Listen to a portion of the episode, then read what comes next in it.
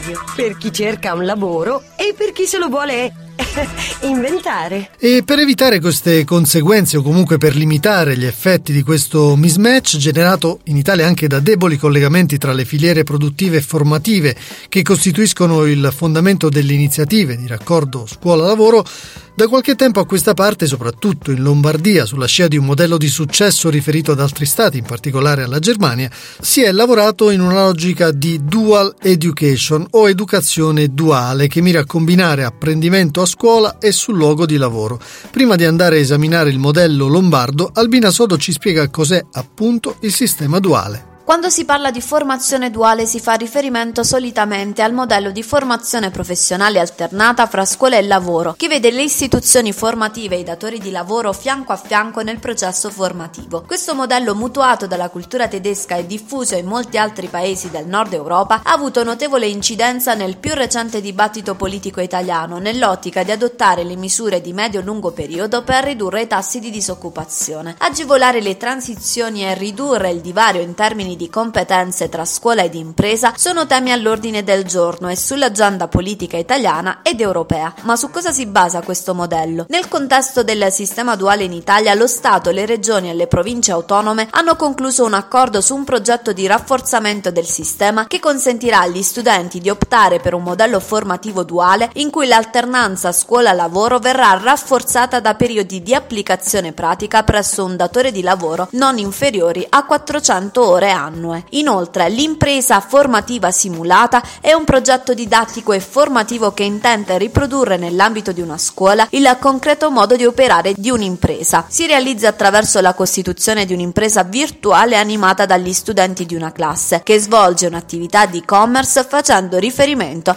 all'impresa reale. Infine, l'apprendistato, un contratto di lavoro per la formazione e l'occupazione dei giovani finalizzato al conseguimento di un titolo di studio. I nuovi contratti contratti di apprendistato prevedono uno sgravio retributivo per il datore di lavoro in relazione al monte ore di formazione. Scrivici a lavoradio@gmail.com. Lasciati contagiare. Lavoradio, energia positiva.